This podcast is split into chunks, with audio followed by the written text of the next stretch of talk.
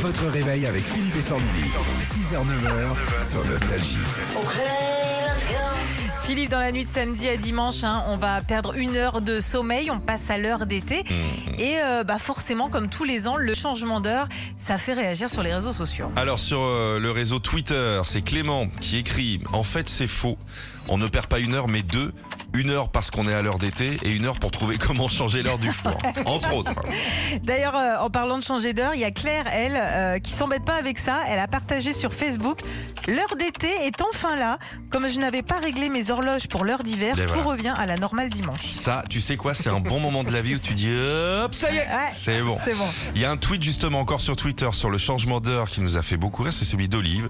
Il ne pourrait pas faire le changement d'heure à une heure décente, c'est quand même chiant de devoir euh, veiller pour régler une montre. Mais non.